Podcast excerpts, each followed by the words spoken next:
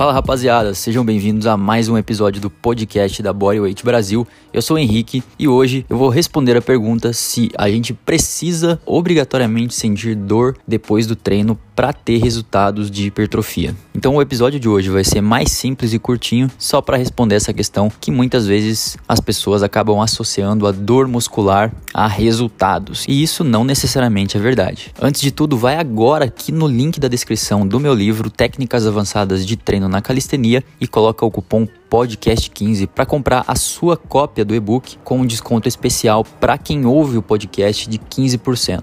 Então é um desconto bem generoso só para você que acompanha o meu trabalho aqui no podcast, beleza? Então é o seguinte, preciso eu sentir aquela dor muscular depois daquele treino intenso para crescer o meu músculo, seja o bíceps, tríceps, peitoral, enfim, qualquer que seja o grupo muscular que você tiver treinado, preciso sentir essa dor ou não? Bom, vamos lá. Muitas pessoas associam a qualidade do seu treino dependendo justamente dessa presença de dor ou não. Então, de maneira muito simples e resumida, se eu estou sentindo dor no dia seguinte ou até dois dias depois, significa que o treino foi excelente, foi um dos melhores treinos. Beleza, vou tentar repetir isso da próxima vez, porque dor muscular pós-treino é igual a treino bom. Bom, eu sinto dizer para você, mas isso não é verdade. Por quê? Vamos entender primeiramente por que, que essa dor acontece. Então imagina que você recebeu lá do seu treinador, do seu coach, do seu personal, uma nova planilha de treinos. Então você vai iniciar um novo ciclo de treinos com exercícios diferentes, zonas de repetições diferentes, uma carga que você não estava acostumado. Enfim, o treino está completamente novo. Na primeira semana você vai lá e se arrebenta faz o treino bem feito, sente aquela dor. O treino de pernas parece que você fica quase uma semana sem conseguir sentar no vaso, sem sentir essa dor. E na tua cabeça isso é totalmente positivo. Porra, treino novo é excelente, é muito melhor do que o de antes, porque o de antes eu já nem tava sentindo muita dor. Esse daqui, porra, tá doendo até uma semana depois. Beleza, aí na segunda semana você repete os treinos, só que a dor muscular pós-treino ela não vem de maneira tão significativa como veio na primeira semana. Já na terceira e quarta semana, ou seja, no final do mês desse ciclo de treinos novos, você praticamente não sente mais dor. E o treino é o mesmo. Você até aumentou as cargas, as repetições, se comparado com a primeira semana, mas a dor que tinha na primeira semana simplesmente não aconteceu mais na terceira e na quarta. O que, que você associa? Porra, o treino foi ruim.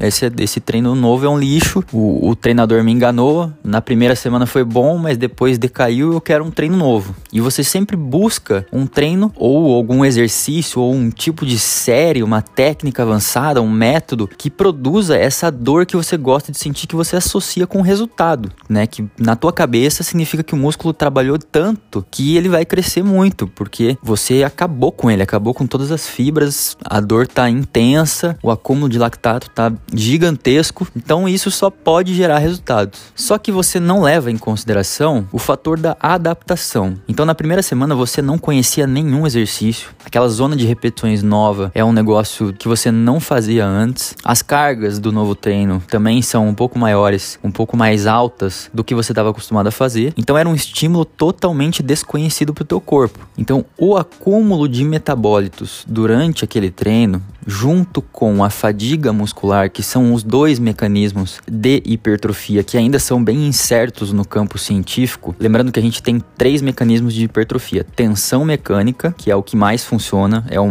que se mais consegue explicar como funciona, fadiga muscular e acúmulo de metabólitos. Então, em um treino novo, esses dois últimos, o acúmulo de metabólitos e a fadiga muscular, eles costumam ficar mais presentes. E é por isso que você sente tanta dor no pós-treino, porque são, são coisas novas, o seu corpo não está adaptado a isso e a região acaba ficando dolorida. Porém, eu tenho que te dizer a verdade. E a real é que um treino que te produza essa dor não é melhor do que um treino que não produza essa dor, porque essa dor em si é só uma adaptação do teu corpo. No segundo, no terceiro, no quarto treino que você repetir, o seu corpo vai estar mais acostumado com aquele estímulo, daquele exercício, daquela série, daquele método, enfim, qualquer que seja o estímulo que te fez produzir dor lá na primeira semana, agora não gera mais tanto resultado. Isso significa que a hipertrofia parou de acontecer ou o ganho de força? Não, não tem nada a ver uma coisa com a outra. Para a hipertrofia acontecer, são esses três caminhos que caminham junto. Você tem que progredir cargas ou a intensidade do exercício, então estamos falando de tensão mecânica, e você também pode usar o caminho da fadiga muscular e do acúmulo de metabólitos. Esses três mecanismos eles acabam ocorrendo ao mesmo tempo. Não, não funciona assim, ah, eu vou hoje eu vou treinar com tensão mecânica. Aí no próximo exercício eu treino somente fadiga muscular. Eles não, eles são interdependentes, ou seja, eles ocorrem de maneira simultânea, só que com graus diferentes. Então, em uma série de um determinado exercício, você pode atingir mais o caminho da tensão mecânica. Em outra série, com outro esquema de repetições de outro exercício, você pode ir mais para o caminho da fadiga e do acúmulo de metabólitos. E é assim que funciona. Mas voltando para o assunto da dor muscular, o principal que eu queria deixar nesse episódio é para você não buscar essa dor e principalmente não fazer essa associação. Por quê? Eu recebo muitos alunos da consultoria me dizendo assim: pô, Henrique, o treino de ontem foi muito bom. Normalmente, quando eu renovo o treino, então quando a pessoa recebe um treino novo, eu recebo muito esse feedback: pô, Henrique, o treino foi muito bom, minhas costas estão acabadas, meu ombro não consigo nem levantar um copo valeu pelo treino. E na minha cabeça eu fico feliz da pessoa de fato ter gostado do treino, porque esse é um dos principais objetivos do meu trabalho, a adesão ao treino. Então a pessoa tem que gostar, tem que ser prazeroso para a rotina da pessoa. Não adianta nada ser um negócio que a pessoa não curta fazer, porque no próximo mês ela vaza e vai procurar outra coisa, né? Então, esse é um dos principais aspectos.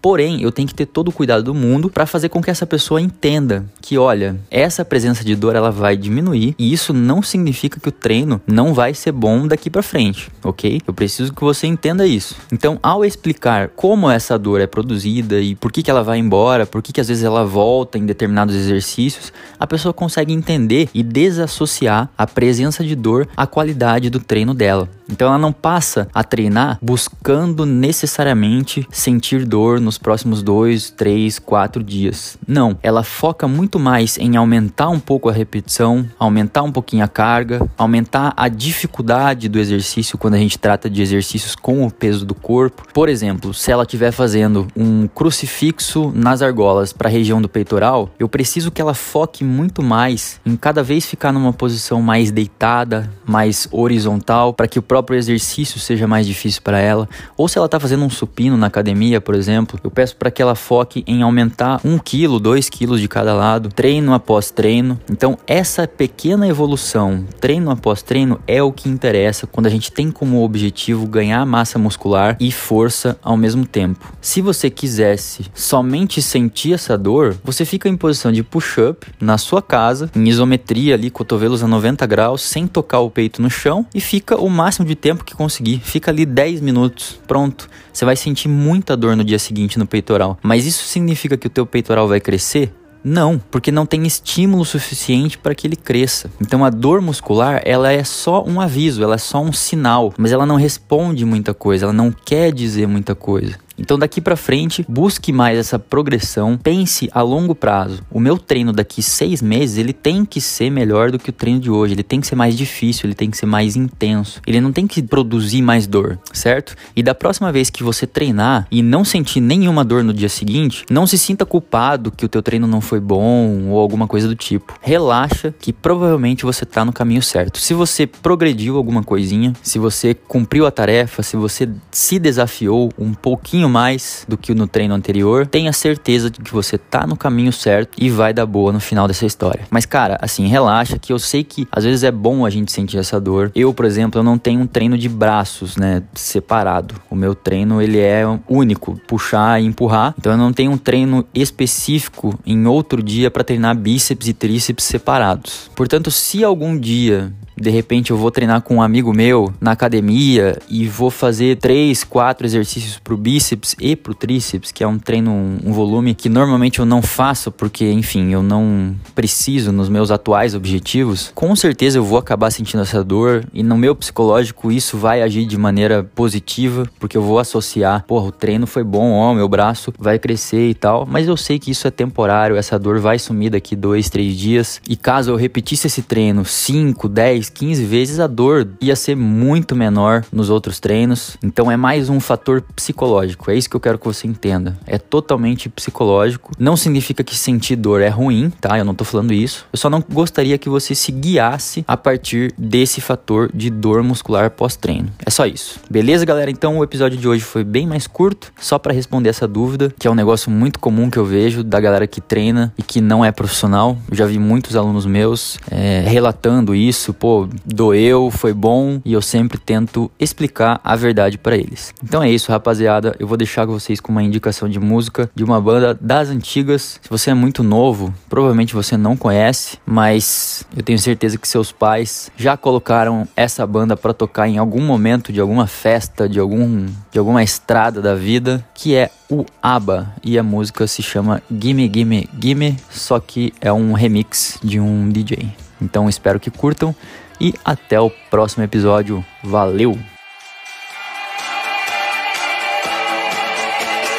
Gimme,